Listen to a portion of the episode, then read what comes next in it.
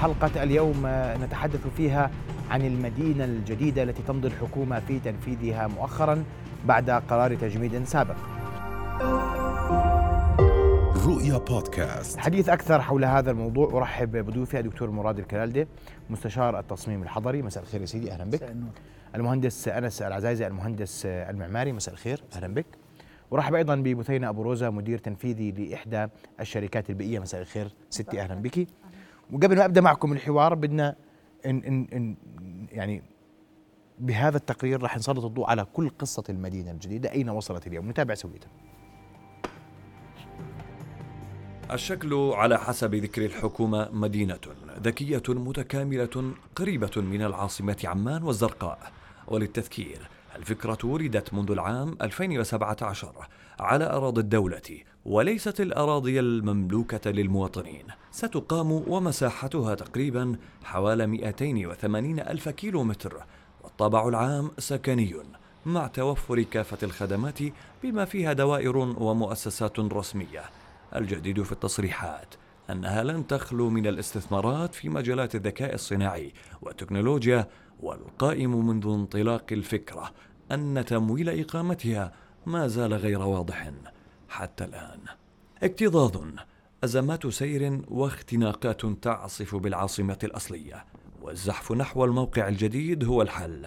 وهذه تصريحات يدركها الجميع روجت للفكرة سابقا، ولكن ماذا أخبرت الحكومة عن الشكل الجديد غير العناوين العامة؟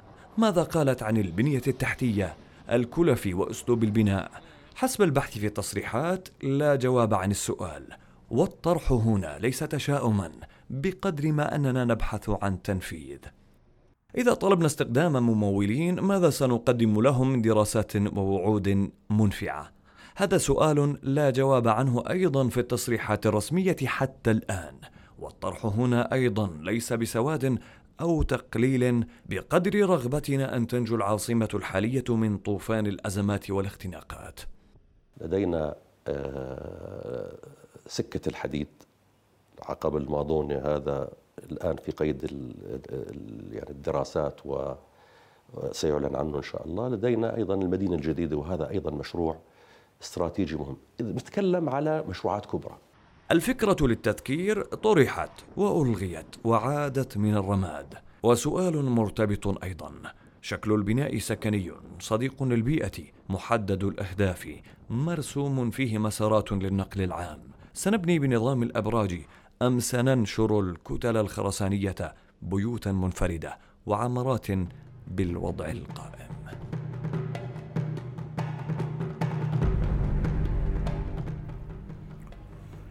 إذن هذا كان تقريرا حول قصة المدينة الجديدة، المدينة الجديدة، المدينة الإدارية الجديدة، هي ليست العاصمة الجديدة إن صح التعبير، هذا هذا التعبير الوحيد الذي تم نفيه.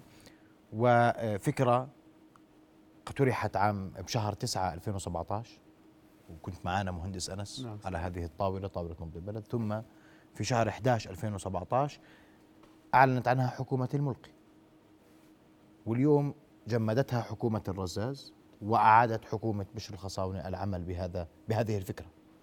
بدي أسمع وجهة نظرك بما حدث، ورح نستعرض على الشاشة الموقع الذي أعلنته الحكومة اليوم لهذه المدينة الجديدة.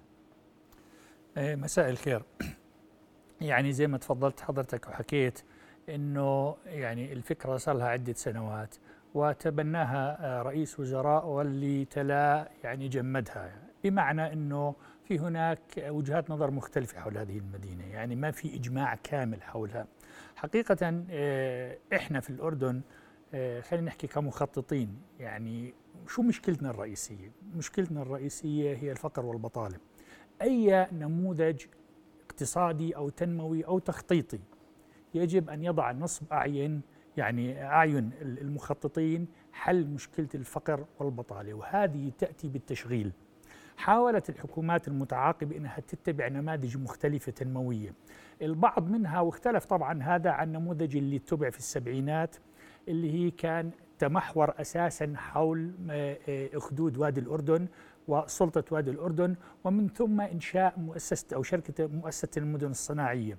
هلا هذه مؤسسة المدن الصناعية حقيقة هي كانت نماذج تنموية لوضع محفزات تنمية موزعة على كامل مساحة المملكة الأردنية الهاشمية، وإنه هذه المناطق الصناعية إنها تلعب دور في تحفيز التنمية، وحول هذه المناطق الصناعية أن يكون في هناك إربانايزيشن بمعنى التحضر. هلا مراكز المحافظات اللي موجودة عندنا احنا في المملكة اثنعش محافظة، لكل منها مركز محافظة، سواء كان في معان، في الكرك، في الطفيلة، في المفرق، في عجلون وخلافه، وفي إربد. فهذه التوزيعة المكانية خلينا نحكي في المملكة الأردنية الهاشمية هي مرتبطة في النشاط الاقتصادي. النشاط الاقتصادي عندنا أربعة احنا موجود، عندنا النشاط التعديني وهو موجود غالبا في الجنوب في الفوسفات، وعندنا بالبوتاس، وفي عندنا النشاط الزراعي اللي موجود في حدود وادي الأردن، وفي عندنا السياحي. هذه النشاطات المرتبطة بالمكان هي التي تؤمن فرص العمل. الج... الجانب الآخر الخدمي اللي موجود مينلي في عمان، أساساً في عمان، وهو حقيقة بيأخذ نسبة عالية جداً من الناتج القومي الإجمالي، قد تصل إلى سبعة وعشرين أو ثلاثين بالمئة. هلأ هذا النشاط الخدمي المتمركز في عمان يعني already established موجود وبيشتغل قاعد، وفي هناك استثمارات دائمة بتصير. طيب. هلأ لماذا بس هنا إذا سمحت لي بآخر جملة، آه لطالما هذه خلينا نحكي الوعاء الحضري مرتبط بالنشاطات المرتبطة بالمكان، والنشاط الخدمي موجود في مدينة عمان اللي مش محتاج مثلا أماكن تعدين، هو نشاط خدمي. ما الداعي حتى أنه نعمل كتلة حضرية إضافية جديدة نضعها إلى الشرق من عمان حتى إنها تشتغل؟ هي ليست مرتبطة بالمكان، ما في إشي بها. شو ال ال ال ال ال النشاط اللي بدهم يمارسونه هناك سيكون عبارة عن امتداد للنشاط الخدمي، لا سيما إنه قريبة من منطقة يعني ما إلها داعي. لا هو إحنا ما حكينا هي يعني, يعني هو زمان كان الحديث كله، اسمح لي دكتور مراد دكتور مراد كان كل الحديث أن العاصمة في الماضونة. اليوم هي بعيدة عن الماضونة، ليست في الماضونة، قريبة من يعني ليست في الماضونة. هذا ال هذا ال الماضونة و... مركز لوجستي ما بصير تكون فيه بالضبط، فهي قريبة من الماضونة نعم، لكنها مئتين وثمانين ألف متر مربع يعني في بعض التفاصيل، لكنها أيضا والمهم جدا في الموضوع أنها أراضي دولة لن تحتاج الدولة لاستملاك شيء، ولن يستفيد أحد من الاستملاك في تلك المناطق، لأنه كان كان في حركة في هذا الإطار في هذه في هذه المنطقة تحديدا. واليوم أجمعتم كخبراء أنه نحتاج إلى مدن جديدة، ليست مدينة، مدن. صحيح صحيح صحيح. وهذه أول تجربة على هذا على هذا الطريق. التجربة مش بالضرورة تكون في المكان الخاطئ، هذا مكان خطأ. أنت برأيك المكان خاطئ؟ المكان خاطئ. طيب مهندس أنس، أسمع وجهة نظرك. المكان خاطئ، الفكرة جيدة لكن المكان خاطئ. إحنا بنحكي أربعين كيلومتر عن الزرقاء، ثلاثة وثلاثين كيلومتر عن مطار الملكة علياء الدولي، وذات المسافة تقريبا عن العاصمة عمان. وين وين لازم تكون إذا هاي إذا تتفق إنه مكانها غلط؟ أنا أتفق مع الدكتور. إحنا طرحنا كان بأعطاوة نبض البلد شهر تسعة ألفين وسبعطعش، نحن طرحنا في وسط الأردن الجغرافي. هلا هو كان طرح ضمن خطة بعيدة المدى، مش ضمن مشروع لازم يتنفذ خلال خمس لعشر سنوات. بالتوسع الحضري بياخذ وقت وبياخذ آه ولازم نعطيه حقه، يعني لازم آه يكون في له روافع. احنا المدينه الجديده احنا لازم آه الحكومه تجاوبنا على اهم ثلاث اسئله. احنا لماذا نريد استحداث مدينه جديده؟ شو الداعي؟ هل هو بس عشان نعالج السكان، ولا هو صناعي سياحي زراعي؟ ليش بدنا مدينه جديده؟ ثاني شغله بدنا نجاوب على آه كيف احصى هاي المدينه الجديده، ما هي ال ال ال الآليات المالية، الآليات التنفيذية إلى آخره. والأهم من هذا الحكي كلياته، لمن هذه المدينة موجهة؟ من هي شريحة السكان، شريحة المواطن الأردني؟ أنت موجه لهذه المدينة، هل أنت موجهها للطبقة الغنية ولا الطبقة الفقيرة ولا الطبقة الوسط؟ طب إذا أنت مش موجهها للطبقة الغنية، بتحكي أنت أسعار أمتار مربع عم توصل خمسمئة وستمئة دينار متر، ليش المواطن بده يروح هناك يزور مدينة جديدة؟ هل فيها فيو؟ هل فيها نهر؟ هل فيها بحر؟ نعم. فإحنا لازم نكون صراحة آه يعني طب ما هو احنا يعني معلش معلش احنا اول شيء ما اتفقناش على التسميه. هي مدينه اداريه جديده ام مدينه جديده؟ ايش بنسميها؟ هي هي نواة لمدينة، لازم تكون مش مدينة نواة مدينة، هي لازم تكون نواة مدينة، مدينة ذكية. إذا سمحت لي رحنا على جانب آخر تماما هيك رحنا زي ليش جانب آخر؟ معلش اسمحي لي. المدينة الذكية هي منبثقة أكثر من موضوع الاستدامة، والاستدامة بتطلع على ثلاث محاور أساسية، بتطلع على الإنسان وعلى الاقتصاد وعلى البيئة.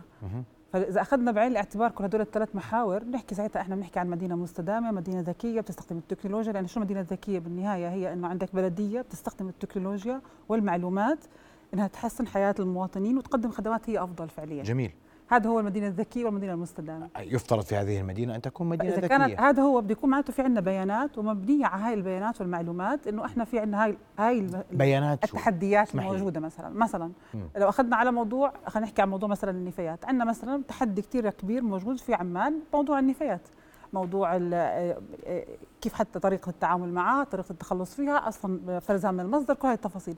هل هاي البيانات اللي احنا عندنا اياها موجوده عن كمياتها ومصادرها وطريقه التعامل معها وتكاليفها وكلها وكلها بتقود انه افضل انه انا بدل ما استثمر بتحسين وتطوير الشيء الموجود حاليا انه لا استحدث شيء جديد وان الناس تستعمله، ولا لا ما عندنا هاي المعلومات اصلا بالاساس؟ يعني بدنا نعرف على اي اساس انه قررنا انه محتاجين مدينه اخرى. هل انه التكلفه اذا بنحسبها اقتصاديا، التكلفه التكلفه تبعتها انه انا احسن واطور في المكان اللي انا موجود فيه، هو رح تكون تكلفته أعلى كثير من أن أنا أستحدث إشي جديد ولا لا؟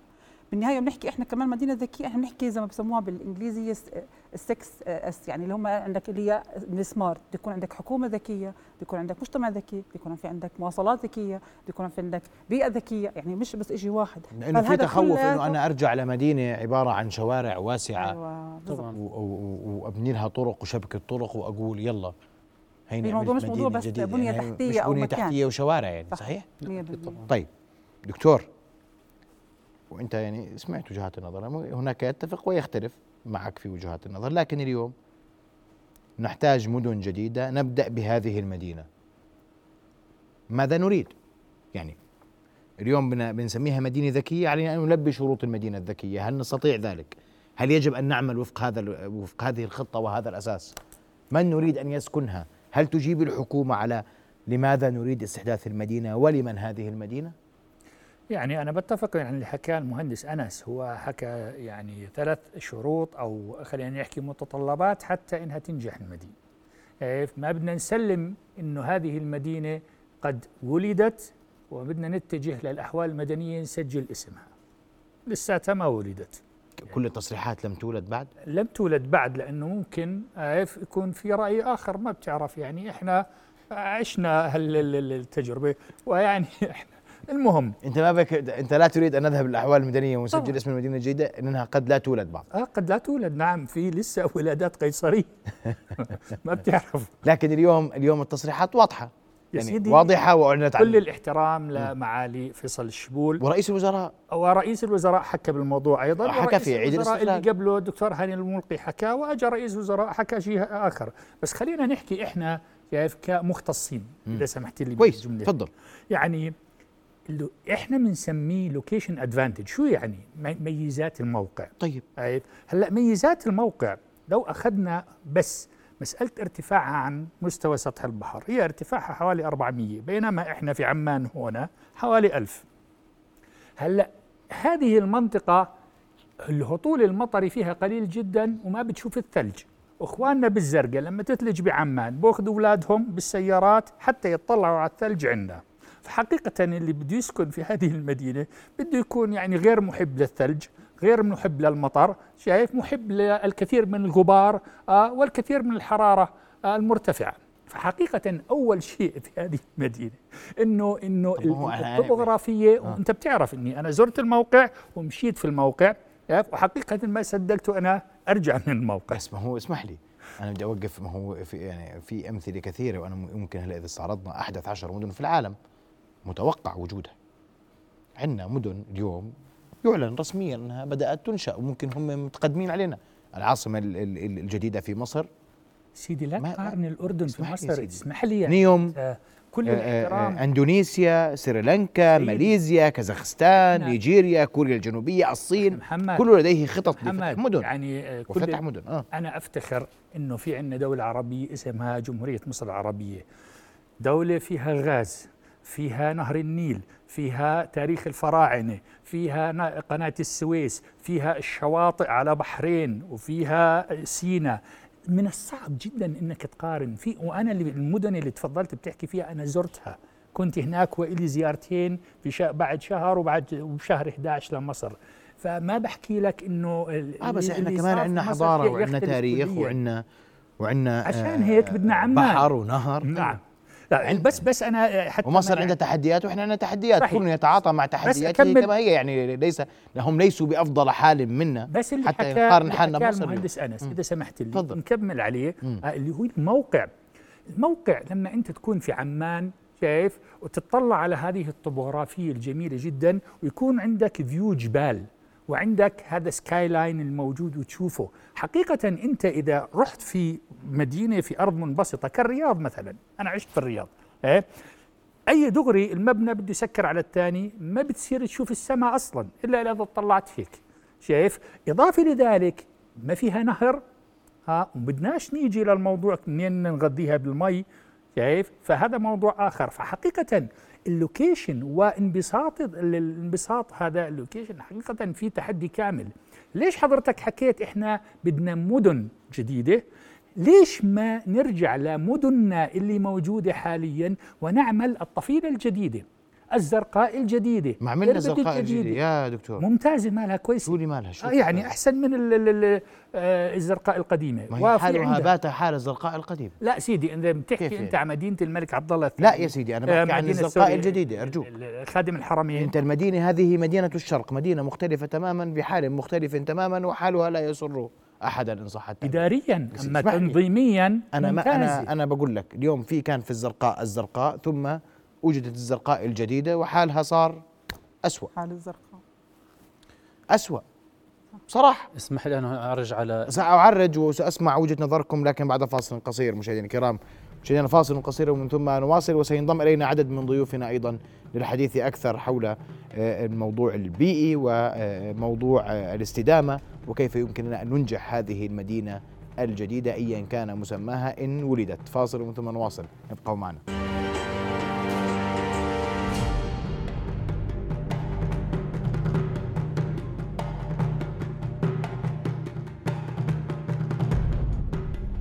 نواصل حوارنا وضيوفنا الكرام، وتوقفت معك مهندس أنس، تفضل. آه كنت حاب آه أكمل حديث الدكتور إنه إحنا في آه لازم نستفيد من التجارب الأردنية المحلية بالإضافة للتجارب العالمية. مزبوط كل هاي الدول عندها تجارب، بس كان كل له أسبابه وكان له أهدافه وكان نتاجه.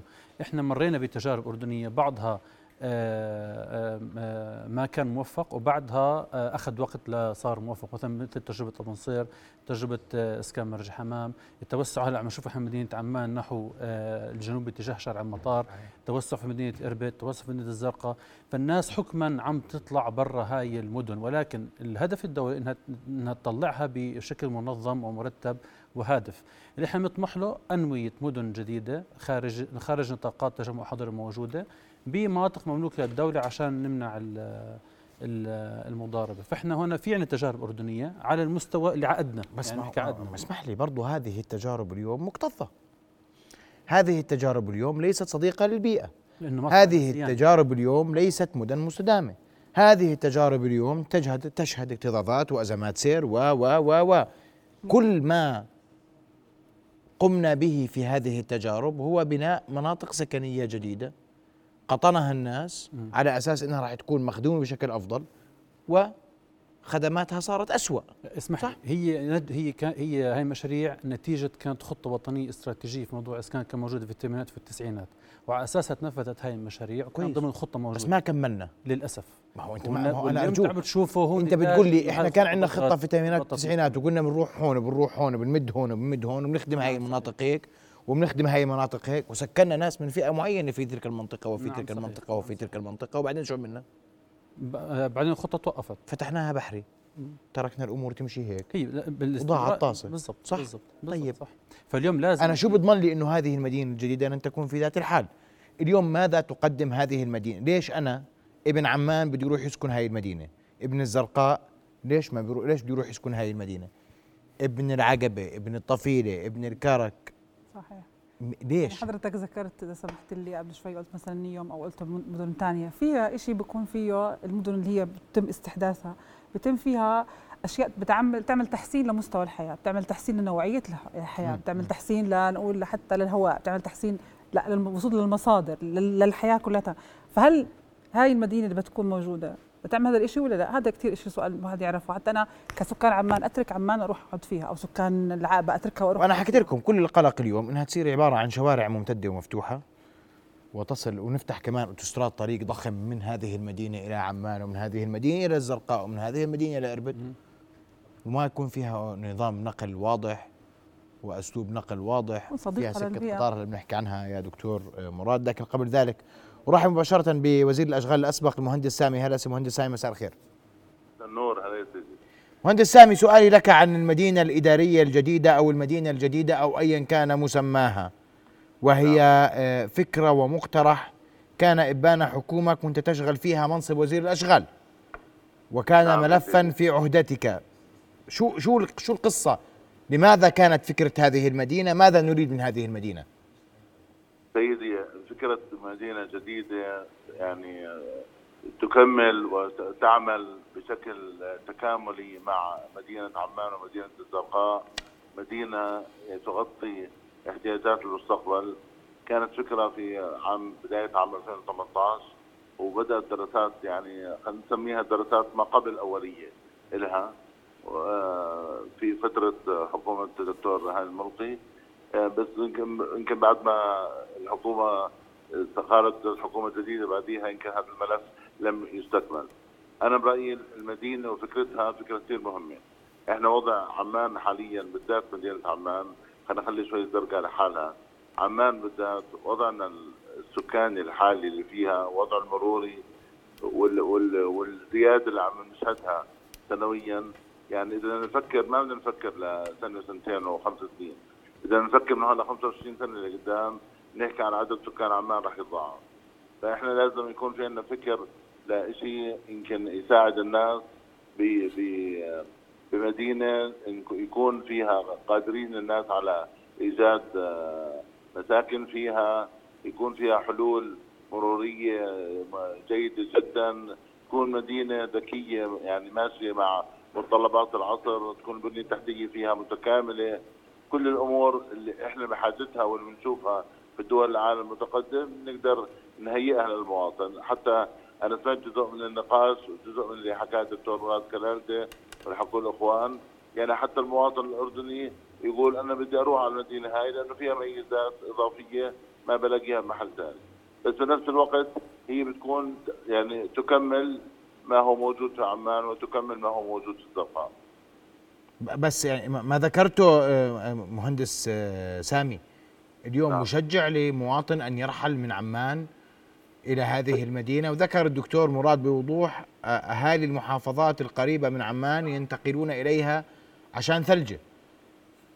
نعم سيدي، إحنا ما بنحكي على اليوم بس، إحنا بنحكي على التخطيط المستقبلي. إحنا بجوز وجهة نظرنا عم نطلع على عمان اليوم، نطلع كمان سنتين ثلاثة. أنا بحكي هاي المدينة الجديدة اللي بنحكي فيها يعني بتحكي على دراسات بدك سنتين، وبتحكي على التطبيق حتى يبلش وقت خمس سنين، بتحكي مدينة حتى تكتمل مراحلها الأولى من هون لعشرين سنة. بس احنا لازم نخطط للمستقبل، ما بنقدر نترك مدينة عمان بوضعها الحالي والتطور اللي عم يصير بتوسع عمان بالطريقة الحالية، لأنه كمان البنية التحتية والمرور اللي في عمان غير قادر على استيعاب عدد السكان والزيادة السكان اللي فيها. فهي ضرورة.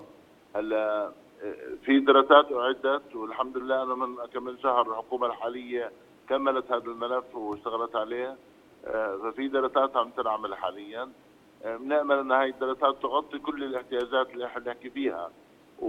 والله مهندس سامي احنا خايفين الدراسات، نعمل دراسات بس ما نشوف إشي على أرض الواقع، أو نعمل دراسات ونكلف فيها شركات ومؤسسات إلى آخره ومن ثم لا نرى النور. والبعض خايف إنه الدراسات تكون، أنا بحكي معك بصراحة مهندس سامي، أنا, أنا اليوم الخوف اليوم إنه أعمل دراسة لمدينة على واقع اليوم. أنت بتقولي بدي أفكر في المستقبل، بس إحنا أنا بقول لك لازم نخطط للمستقبل، وكل الناس كل الناس والمدن المتقدمة تخطط للمستقبل.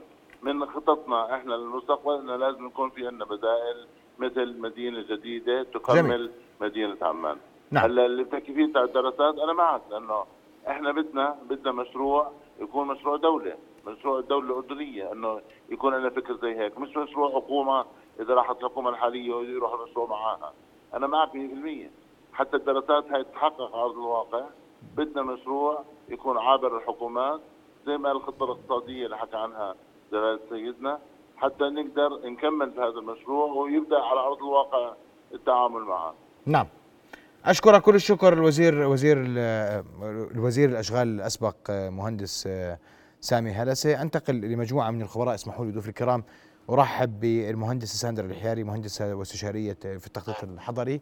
مهندس ساندرا، مساء الخير. مساء النور، أهلا فيك. أسمع وجهة نظرك مهندس ساندرا في موضوع المدينة الجديدة أيا كان مسماها، ومع تحفظ بعض ضيوفي أنها قد لا ترى النور وقد لا تولد هذه المدينة. وجهة نظرك شو المطلوب حتى أكون بخطط حضريا بشكل صحيح لمدينة يمكن لها أن تجذب السكان وأن تخدم نفسها وأن تحقق استدامة حقيقية؟ تفضلي. هلا شوف، الموضوع له كتير جوانب، جزء منها فني وجزء منها سياسي. من ناحية الناحية الأكبر هي بالآخر استحداث مدينة جديدة عبارة عن قرار سياسي قبل ما يكون فني. فقبل ما نحكي بالجانب الفني نحكي بالقرار السياسي. إحنا في أسباب ممكن معينة لحتى صاحب القرار على أي مستوى كان فكر مفهوم مدينة، استحداث مدينة جديدة. إحنا لاحظنا بوقت حكومة دولة الدكتور هاني الملقي كان انطرحت الفكرة، وبناء على تج... فترة تواجده كسفير في مصر وإعجابه بالتجربة المصرية، ولما إجا دكتور دولة الدكتور عمر الرزاز اللي هو مختص بالتخطيط الحضري، الفكرة لأسباب معينة بطل ينحكى فيها من صاحب الاختصاص. وبعدين بالحكومة الحالية أيضاً رئيس الحكومة دولة الدكتور بشر الخصاونة رد استحدثها، وهو أيضا كان سفير سابق في مصر ومعجب بالتجربة المصرية.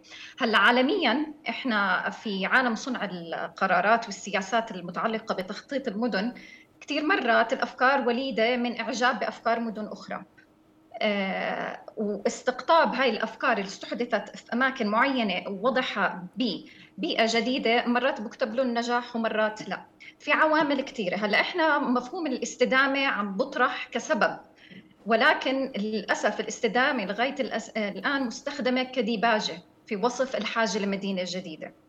هلا قد يكون هناك حاجة أو قد لا يكون، إحنا لسه ما عنا ما ما بينت العوامل الأساسية لاستحداث مدينة جديدة. إحنا إذا بنطلع على مدن العالم واقتصاديات المبنية على المدن، التقارب في الخدمات الاقتصادية هو سبب بنجاح الاقتصاد، لأنه بدك تكون قريب من مراكز النقل والتنقل وأماكن تواجد الناس. مجرد المشروع مش عبارة عن مشروع إنشائي، مشروع إنشائي ضخم بنحط فيه عناصر تجميلية تحت ديباجة الاستدامة وبنحكي إحنا هاي عنا مدينة مستدامة. هل قد يكون إحنا بحاجة إلها، لكن لغاية الآن الدراسات الأولية مطلوبة، ولكن الدراسات الأولية بدها تكون مش إحنا للأسف كتير من الدراسات اللي نعتمد عليها بتطلع على شكليات كيف الشكل رح يكون، بس في دراسات معقدة اجتماعيا بدها تبين لنا إحنا الهجرة الداخلية عنا كتير قوية، مع من الناس من مراكز محافظات كلهم عم بيجوا على عمان. فإحنا بدنا نستحدث مدينة جديدة، وإحنا مشكلة عنا بالهجرة الداخلية، وأواسط المدن الأردنية الحالية ما عندها إشباع بعدد السكان. يعني حتى اقتصاديات الأواسط المدن الثانوية في مشاريع فيها ناجحة وفي مشاريع لسه لم تستحدث. نعم. فأنا برأيي حاليا يعني إحنا ما بدنا نعمل في عقلية معينة، سواء كانت المدينة جديدة مستحدثة بأي مكان، هي العقلية رح تكون موجودة هي نفسها. إحنا لسه كتير بحاجة نفكر في الموضوع. والنقل للعلم، إحنا مشكلة النقل إنه بحاجة لإنجاحه لأعداد كثافات سكانية معينة. لما تروح على منطقة غير مأهولة، نظام النقل كيف رح ينجح إذا ما في كتير مستخدمين إله؟ يعني إحنا بنشوف المترو أسباب عدم وجوده الطبوغرافية ممكن واحدة من الأسباب، بس إحنا كمان بنحتاج إنه مشان نظام النقل يكون مستدام يكون في ارتكاز عالي عليه. فيعني الموضوع موسع، أنا طيب. ما ما في إجماع من الخبراء عليه، بس أنا برأيي الدراسات الأولية لسه مش موجودة، هي هي ما تحدد وهي غير موجودة. أشكرك مهندس ساندرا الحياري، مهندسة واستشارية في التخطيط الحضري. أنتقل المهندسة ميسون خريسات الخبيرة في البيئة والاستدامة، أسمع وجهة نظرك مهندسة ميسون. يعطيكم العافية جميعاً. أنا صحيح حاسة إنه أو يعني رأيي إنه هاي الفرصة جديدة للأردن، وفرصة جديدة للجيل المبدع اللي عنده أفكار إبداعية مش قادر يطلعها بالكونتكست اللي هلأ موجودين فيه، والضغوطات اللي عم بتكون على المدن الحالية وخاصة على مدينة عمان. لوجود نموذج جديد من المدن، نموذج يراعي التطلعات المستقبلية، يكون يدعم الريادة، يدعم الأفكار الجديدة بمجال الزراعة، بمجال انذكرت الموارد، وذكر دكتور إنه إنه المنطقة فقيرة للموارد، لكن إحنا فعلياً هلأ ب يعني بفترة من من الزمن المستقبل عم ببشر بكتير طرق لحلول الطاقة، لحلول حتى المياه، لحلول المواصلات. ولما ذكرت المواصلات نذكر على طول ربط بأنه المدينة بدها شوارع كبيرة وبدها بنية تحتية كبيرة. بالعكس أنا بشوف المدينة المستقبلية هي المدينة اللي قائمة على ممكن المواصلات الفردية، على المسافات القصيرة، على الاعتماد الذاتي على نفسها. ما نفكر فيها بالطريقة التقليدية اللي هي مدينة بدها بنية تحتية كتير كبيرة ولازم يكون فيها دعم صناعي. آه لا، بالعكس نفكر فيها بطريقة جديدة، بطريقة مبتكرة، بطريقة آه غير المتعودين عليها. ما نسقط آه الوضع الحالي على الأفكار الجديدة، لأنه هيك إحنا بنحكم على فشلها قبل ما إنه هي تكون موجودة. جميل. لكن أشكر. أنا مع تفضلي مع إنه وجود دراسات آه ونماذج مصغرة يمكن للمدينة قبل إنها تكون بالشكل اللي إحنا بنطمح له، بأنها تحتضن كل الأفكار الاستدامة اللي بتعمل على أنها هي تكون قائمة على على ذاتها وتدعم الريادة والإبداع. نعم. للشباب. أشكرك المهندسة ميسون خريسات خبيرة البيئة والاستدامة. سأعود لكم ضيوف الكرام، سأسمع وجهة نظرك في موضوع خطوط النقل، كيف يمكن النقل أن يكون في المدينة الجديدة، وهل هذا سيكون حقيقة وحق استدامة البيئية حقيقية؟ بعد فاصل قصير، فاصل ثم نواصل. ابقوا معنا.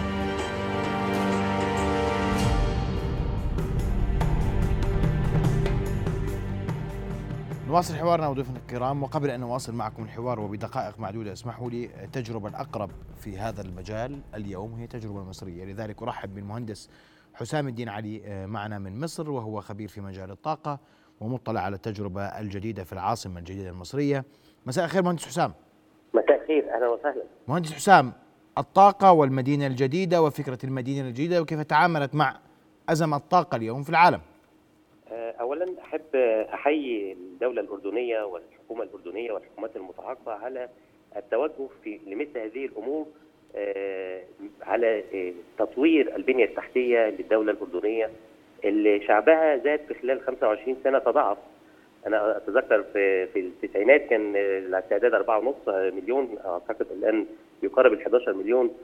فلو في أصوات بتناقش هذا الأمر بجدية ووطنية، أعتقد أن العدد السكاني والتضخم السكاني الكبير يدعو إلى إنشاء مثل هذه المدن ومثل هذه الأفكار، ويحق لأي مواطن عربي في مصر، في الأردن، في الجزائر، في المغرب، في تونس، في أي قطر عربي، أنه ينعم بمكان سكني حضاري متقدم يشبه ما يراه في الإنترنت وبيشوف في القنوات الفضائية، بيشوف في دول العالم وصلت لفين.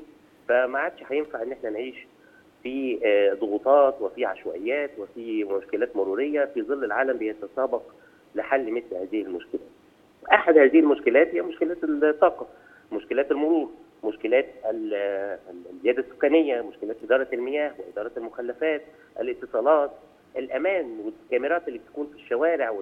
كل هذه الحقوق اللي بنعتبرها جزء من حقوق المواطنين يتحقق بشكل أيسر في إنشاء منظومة جديدة من البداية لاستيعاب كل هذه الأفكار الجديدة، وكما قال الزملاء من قبل على الأفكار وريادات الأعمال اللي ممكن تنشأ. بالنسبة للتجربة المصرية، لو حضرتك تتذكر ألفين وثلاثة عشر كانت مصر بتعاني من انقطاع دائم للتيار الكهربي حصل التغيير الكبير في مصر ألفين وثلاثة عشر، وجاءت دولة جديدة بمشروعات ورؤية مختلفة، بمشروعات جريئة، بتمويل اقتصادي خارجي وداخلي واستثمارات، وتم يعني عمل طفرة كبرى في مجال الطاقة الكهربية، لدرجة ان احنا بننتج يمكن مرة ونص احتياجنا، وبنسعى حاليا لتصدير الطاقة.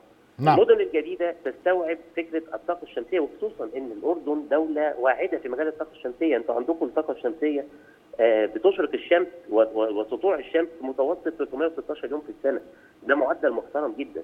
ده في جنوب اوروبا بيكون اقل من من مئتين وثمانين، في شمال اوروبا مئتين وخمسة عشر يوم في السنة، ومع ذلك انتاجهم من الطاقة الكهربية كبير جدا. فالمدن الجديدة قد تكون وسيلة لإنتاج وإخراج الدولة ككل من أزمات الطاقة ومن وتقليل أسعارها وتقليل فاتورة استيراد البترول. نعم. والغاز. تفضل. نعم، أشكرك كل الشكر مهندس حسام الدين علي من مصر، كنت مباشرة معنا، تحدثت عن الطاقة والمدن الجديدة. وأسمع دكتور مراد رأيك في موضوع النقل، أنت كرمت تحديدا سكة الحديد، تفضل. يعني معالي الناطق الرسمي السيد فيصل الشبول حكى في المقابلة المقتضبة اللي جبتوها يعني نقطة جدا مهمة، وأنا مبسوط على أنه الدولة بلشت تفكر في فكر شمولي مرتبط في النقل بشكل عام. احنا تأخرنا كثير في إنشاء سكة الحديد الوطنية، فزي ما حكيت انه هذه السكه الوطنيه، وانا عندي مخطط هنا شبه حديث يعني ببين، واللي حكى عنه معالي انه ذكر من معان، وكانت الفكره انه من العقبه ان عمليه النقل بشاحنه، تخيل انت الكونتينر واحد انه لما ينوضع واحد او اثنين على شاحنه قديش بيرفع كلف النقل، لما ينحط على سكه كلف النقل بتنزل كثير.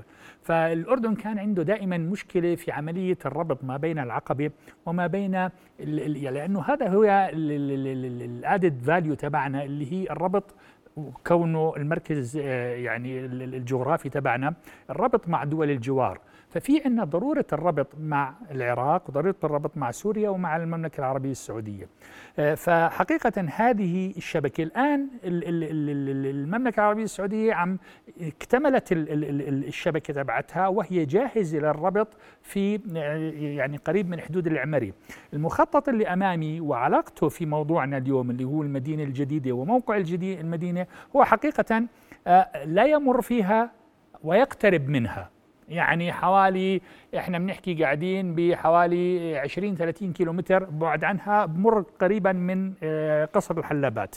فهذا المخطط النقل اللي بنحكي احنا فيه كان الامل انه احنا نربط اللي هو مينا بري معان بالموضوع. حقيقة أنا يعني اللي صممت مينا بري معان مع شركة كبرى هنا، وتفاصيل هذا المينا البري وقفت حاليا عند قضية الربط، هل هي مع السعودية أم الربط مع النقطة الفوق. إحنا بدنا نتطلع على زي ما حكى معالي الوزير، وهذا شيء جيد، على ما فائدة الأردن من هذه المشاريع وكيف بدنا نربطها مع بعض. فالمشجع إنه الآن في تفكير بالتنمية بشكل عام. جميل. هذه الشبكات الضرورية إنه نربطها وأماكن التجمع السكني شايف بالماضونة أو بخلافها أو ساتلايت سيتيز، إنه فعلا مرة ثانية نرد نتطلع على المخطط. بس أنا آخر الملاحظة اللي هو حكاها المهندس سامي هلسة، أنا أنا ما بدي إنه لأن عمان مريضة آه